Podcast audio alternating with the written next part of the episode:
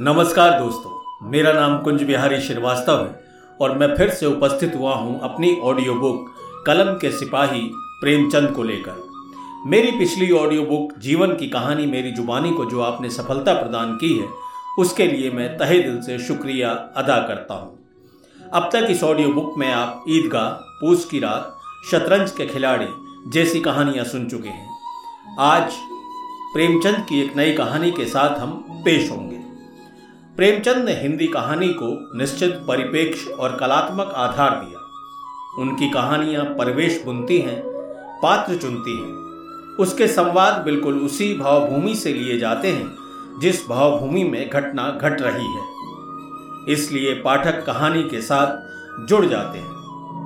प्रेमचंद यथार्थवादी कहानीकार है, लेकिन वो घटना को ज्यों का त्यों लिखने को कहानी नहीं मानते। यही वजह है कि उनकी कहानियों में आदर्श और यथार्थ का गंगा जमुनी संगम है। आज की कहानी है बड़े भाई साहब। तो चलिए सुनते हैं कहानी बड़े भाई साहब। मेरे भाई साहब मुझसे पाँच साल बड़े थे, लेकिन केवल तीन दर्जे आगे। उन्होंने भी उसी उम्र में पढ़ना शुरू किया था जब मैंने शुरू किया। लेकिन तालीम जैसे महत्व के मामले में वो जल्दबाजी से काम लेना पसंद नहीं करते थे। इस भवन की बुनियाद खूब मज़बूत डालना चाहते थे, जिस पर आलिशान महल बन सके। एक साल का काम दो साल में करते थे कभी कभी तीन साल भी लग जाते थे। बुनियाद ही पुख्ता ना हो तो मकान कैसे पायदार बने? मैं छोटा था, वो बड़े थे। मेरी उम्र नौ साल की थी, वो चौदह साल के थे। भाई साहब स्वभाव से बड़े अध्ययनशील थे। हरदम किताब खोले बैठे रहते थे। शायद दिमाग को आराम देने के लिए कभी कॉपी पर, कभी किताब के हाशियों पर चिड़ियों, कुत्तों, बिल्लियों की तस्वीरें बनाया करते थे। कभी कभी एक ही नाम या शब्द या वाक्य दस बीस बार लिख डालते। कभी एक शेर को बार बार सुंदर अक्षरों में नकल करते। कभी ऐसी शब्द रचना करते जिसमें ना कोई अर्थ होता, ना कोई सामंजस्य। मसलन, एक बार उनकी कॉपी पर मैंने ये इबारत देखी। स्पेशल, अमीना, भाइयों भाइयों, दरअसल, भाई भाई, राधे श्याम, श्रीयुत राधे श्याम, एक घंटे तक इसके बाद एक आदमी का चेहरा बना हुआ था। मैंने बहुत चेष्टा की कि इस पहेली का कोई अर्थ निकाल लूँ, लेकिन असफल रहा। उनसे पूछने का साहस ना हुआ। वो नवी जमात में थे और मैं पांचवी में। उनकी रचनाओं को समझना मेरे लिए छोटे मुँह बड़ी बात थी। मेरा जी पढ़ने में बिल्कुल ना लगता था। एक घंटा भी किताब लेकर बैठना पहाड़ था मेरे लिए। मौका पाते ही हॉस्टल से निकलकर मैदान में आ जाता और खेलने लगा। भाई साहब की नज़र हमेशा मुझ पर रहती थी। पढ़ाई ना करने के लिए मुझे हमेशा छड़क देते थे। एक दिन मैं खेलकर वापस हॉस्टल में आया। पूछा, कहाँ थे तुम अब तक? मेरे पास मौन रहने के अलावा कुछ नहीं था। भाई साहब फड़क उठे।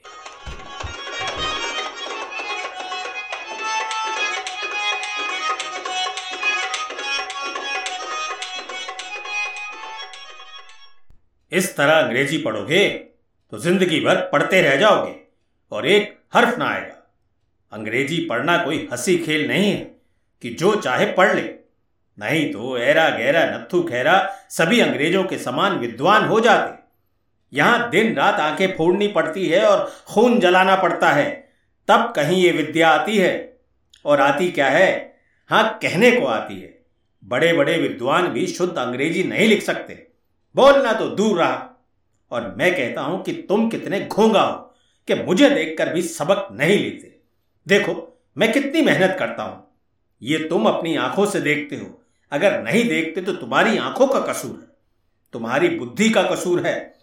इतने मेले तमाशे होते हैं। मुझे तुमने कभी वहाँ जाते देखा है?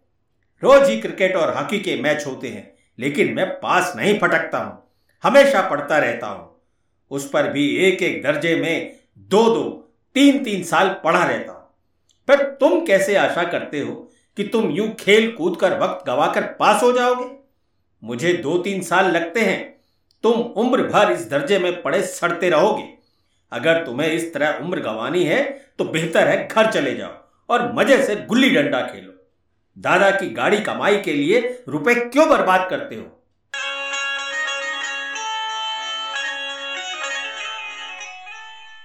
भाई साहब उपदेश की कला में निपुण थे।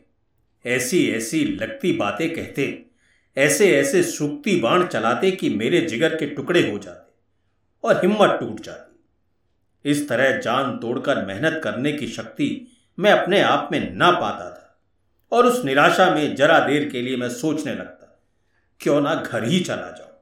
जो काम मेरे बूते से बाहर है, उसमें हाथ डालकर क्यों अपनी ज़िंदगी खराब करो? मुझे अपना मूर्ख रहना मंजूर था।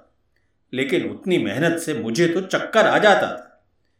लेकिन घंटे दो घंटे बाद निराशा के बादल फट जाते और इरादा करता कि आगे भी खूब जी लगाकर पढ़ूँगा बस चटपट एक टाइम टेबल बना लेता। मगर टाइम टेबल बना लेना एक बात है, उस पर अमल करना दूसरी बात। पहले ही दिन से उसकी अवेलना शुरू हो जाती। मैदान की वो सुखद हरियाली, हवा के वो हल्के हल्के झोंके फुटबॉल की उछल कूद, कबड्डी के दाव घात, वॉलीबॉल, और वो तेज़ी और फुर्ती मुझे अज्ञात और अनिवार्य रूप से खींच कर ले जाते। वहाँ जाते ही मैं सब भूल जाता। सालाना इम्तिहान हुआ। भाई साहब, फेल हो गए और मैं पास हो गया। दर्जे में प्रथम आया। मेरे और उनके बीच केवल दो साल का अंतर रह गए जी में आया भाई साहब को आड़े हाथे ले लू। आपकी वो घोर समस्या यानी घोर तपस्या कहाँ गए मुझे देखिए, मज़े से खेलता भी रहा और दर्जे में अव्वल भी हूँ। लेकिन वो इतने दुखी और उदास थे कि मुझे उनसे दिली हमदर्दी उनके घाव पर नमक छिड़कने का विचार भी लज्जास्पद जान पड़ा। हाँ अब मुझे अपने ऊपर कुछ अभिमान हुआ और आत्म अभिमान भी बढ़ा। भाई साहब का रौब मुझ पर कुछ कम हुआ, लेकिन खटा नहीं। एक दिन मैं खेल कर वापस आया भाई साहब, बरस पड़े। मेरे दर्जे में आओगे तो दांतों पसीना आ जाएगा। जब अलजबरा और ज्योमेट्री के लोहे के चने चबाने पड़ेंगे इंग्लिस्तान का इतिहास पढ़ना पड़ेगा तुम्हें। बादशाहों के नाम याद रखना आसान नहीं है। आठ आठ हेनरी हो गुजरे हैं। कौन सा कांड किस हेनरी के समय में हुआ, क्या ये याद कर लेना आसान समझते हो? हेनरी सातवें की जगह हेनरी आठवां लिखा और सब नंबर गायब सफ़ा चट सिफर भी ना मिलेगा, सिफर भी। तो किस ख्याल में हो? दर्जनों तो जेम्स हुए हैं, दर्जनों विलियम, कौड़ियों के रूप में चार्ल्स। दिमाग चक्कर खाने लगता है, आंधी रोग हो जाता है। इन अभागों के नाम भी न जुड़ते थे, एक नाम पीछे से दोयम, चाराम, पंचम लगाते। मुझसे पूछते हो, दस लाख नाम बता देता। और जोमेट्री तो बस खुदा की पना इतिहास में रावण का हाल तो पढ़ा ही होगा। उसके चरित्र से तुमने कौन सा उपदेश लिया? या यूँ ही पढ़ गए। महज इम्तिहान पास कर लेना कोई चीज़ नहीं है। असल चीज़ है बुद्धि का विकास। जो कुछ पढ़ो, उसका अभिप्राय समझो। समझे? दाल, भात, रोटी या भात, दाल, रोटी खाई इसमें क्या रखा है? मगर इन परीक्षकों को क्या परवाह? जो पुस्तक में लिखा है, चाहते हैं कि लड़के अक्षर अक्षर रट डालें और इसी रटंत का नाम शिक्षा रख जोड़ा है।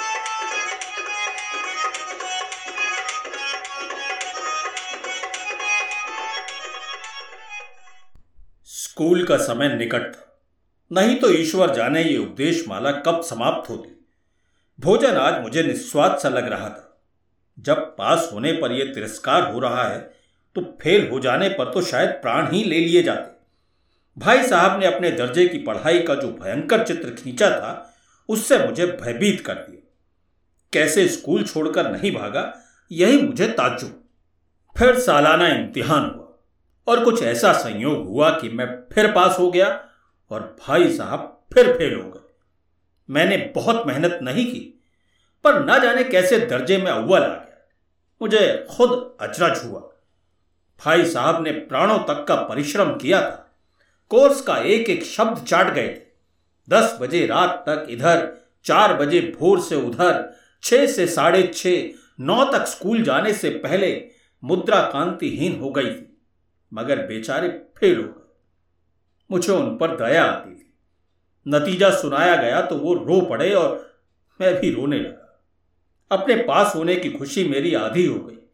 मैं भी फेल हो गया होता तो भाई साहब को इतना दुख ना होता। लेकिन विधि की बात कौन टाले? मेरे और भाई साहब के बीच अब केवल एक दर्जे का अंतर रह गया। मेरे मन में कुटिल भावना उदय हो गई कि कहीं भाई साहब एक साल और फेल हो जाए तो मैं उनके बराबर हो जाऊँगा फिर वो किस आधार पर मेरी फजीयत कर सकेंगे? लेकिन मैंने इस कमीने विचार को दिल से बरपूर्वक निकाल डाला। आखिर वो मुझे मेरे हित के विचार से ही तो डांटते हैं। मुझे उनके उपदेश कुछ समय के लिए अप्रिय ज़रूर लगते रहे। उन उपदेशों का ही असर था कि मैं दनादन पास होता गया और वो भी अव्वल दर्जे अब भाई साहब कुछ नरम पड़ गए थे। कई बार मुझे डांटने का अवसर पाकर भी उन्होंने धीरज से काम लिया। शायद अब वो खुद समझने लगे थे कि मुझे डांटने का अधिकार उन्हें नहीं रहा, या रहा है तो बहुत कम।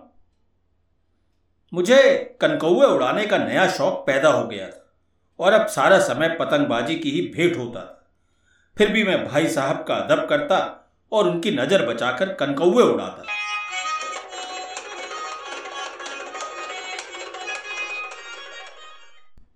एक दिन संध्या समय हॉस्टल से दूर मैं कनकौआ लूटने में बेतहाशा दौड़ा जा रहा था। सहसा भाई साहब से मेरी मुठभेड़ हो गई, जो शायद बाज़ार से लौट रहे थे। उन्होंने वहीं मेरा हाथ पकड़ लिया और उग्र भाव से बोले, इतने बाजारी लड़कों के साथ धेले के कनकौए के लिए दौड़ते तुम्हें शर्म नहीं आती? तुम्हें इसका कुछ लिहाज नहीं है कि अब तुम नीची जमात में नहीं हो, बल्कि आठवीं जमात में आ गए हो। और मुझसे केवल एक दर्जा नीचे हो। आखिर आदमी को कुछ तो अपनी पोजीशन का ख्याल रखना चाहिए। एक जमाना था कि लोग आठवीं दर्जा पास करके नायब तहसीलदार हो जाते थे। मैं कितने ही मिडलचियों को जानता हूँ जो आज भी अव्वल दर्जे के डिप्टी मजिस्ट्रेट या सुप्रिंटेंडेंट है। कितने ही आठवीं जमात वाले हमारे लीडर समाचार पत्रों के संपादक हैं। बड़े बड़े विद्वान उनकी माथती में काम करते हैं। तुम उसी आठवीं दर्जे में आकर बाजारी लड़कों के साथ कौन कौए के लिए दौड़ रहे हो। मैं तुमसे पाँच साल बड़ा हूँ। चाहे आज तुम मेरी जमात में भी आ जाओ और परीक्षकों का अगर यही हाल रहा तो निस्संदेह अगले साल तुम मेरे समकक्ष हो जाओगे और शायद एक साल बाद मुझसे भी आगे निकल जाओगे और मैं उसी क्लास में पढ़ा रहूँगा। लेकिन मुझमें और तुम में जो पाँच साल का अंतर है, उसे तुम क्या खुदा भी नहीं मिटा सकता। मैं तुमसे पाँच साल बड़ा हूँ और हमेशा रहूँगा। मुझे दुनिया का और ज़िंदगी का तजुर्बा है। तुम उसकी बराबरी नहीं कर सकते। तुम चाहे एमए और डिफिल और डिली ठीक क्यों ना हो जाओ। समझ किताबों से नहीं आती, दुनिया देखने से आती है।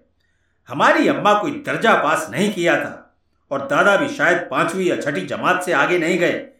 लेकिन हम दोनों चाहे सारी दुनिया की विद्या पढ़ लें अम्मा और दादा को हमें समझने और सुधारने का अधिकार हमेशा रहे। लेकिन इसलिए नहीं कि वो केवल हमारे जन्मदाता है, बल्कि इसलिए कि उनको हमसे ज़्यादा तजुर्बा है और रहेगा। अमेरिका में किस तरह की अर्थव्यवस्था है और आठवें हेनरी ने कितने ब्याह किए, आकाश में कितने नक्षत्र हैं, ये बातें चाहे ना मालूम। हो लेकिन हज़ारों ऐसी बातें हैं जिनका ज्ञान उन्हें, हम तुमसे ज़्यादा है। समझे बच्चा? अपने हेडमास्टर साहब को ही देखो। एम ए है कि नहीं? और यहाँ के एम ए नहीं, ऑक्सफोर्ड के। एक हज़ार रुपये पाते हैं, लेकिन उनके घर का इंतज़ाम कौन करता है? उनकी बूढ़ी माँ। हेडमास्टर साहब की डिग्री यहाँ बेकार हो गई। पहले खुद घर का इंतज़ाम करते थे तो खर्च पूरा ना पड़ता था। कर्जदार रहते थे। जब से उनकी माता जी ने प्रबंध अपने हाथ में लिया है, जैसे घर में लक्ष्मी आ गई है। तो भाईजान ये गुरूर दिल से निकालो कि तुम मेरे समीप आ गए हो और अब स्वतंत्र हो। मैं इसका प्रयोग, यानी थप्पड़ मारकर भी तुम्हें ये बात समझा सकता हूँ। जानता हूँ तुम्हें इस समय मेरी बातें जहर लग रही हैं, लेकिन ज़िंदगी में याद रखोगे, मैं उनकी इस नई युक्ति से नतमस्तक हो गया। मुझे आज सचमुच अपनी लघुता का अनुभव हुआ और भाई साहब के प्रति मेरे मन में श्रद्धा उत्पन्न हो गई। मैंने सजल आँखों से कहा, हरगिज नहीं भाई साहब, आप जो कुछ फरमा रहे हैं बिल्कुल सच आपको उसके कहने का अधिकार भाई साहब ने मुझे गले लगा लिया और बोले कनकौए उड़ाने को मना नहीं करता मैं। मेरा जी ललचाता है, लेकिन क्या करूँ? खुद बेराह चलूँ तो तुम्हारी रक्षा कैसे करूँ? ये कर्तव्य भी तो मेरे सर पर है। संयोग से उसी वक्त एक कटा हुआ कनकौआ हमारे ऊपर से गुजरा। उसकी डोर लटक रही थी। लड़कों का एक गौल पीछे पीछे दौड़ा आता था। भाई साहब लंबे हैं। उछल कर उन्होंने डोर पकड़ ली और बेतहाशा हॉस्टल की तरफ़ दौड़े और मैं उनके पीछे पीछे दौड़ रहा था।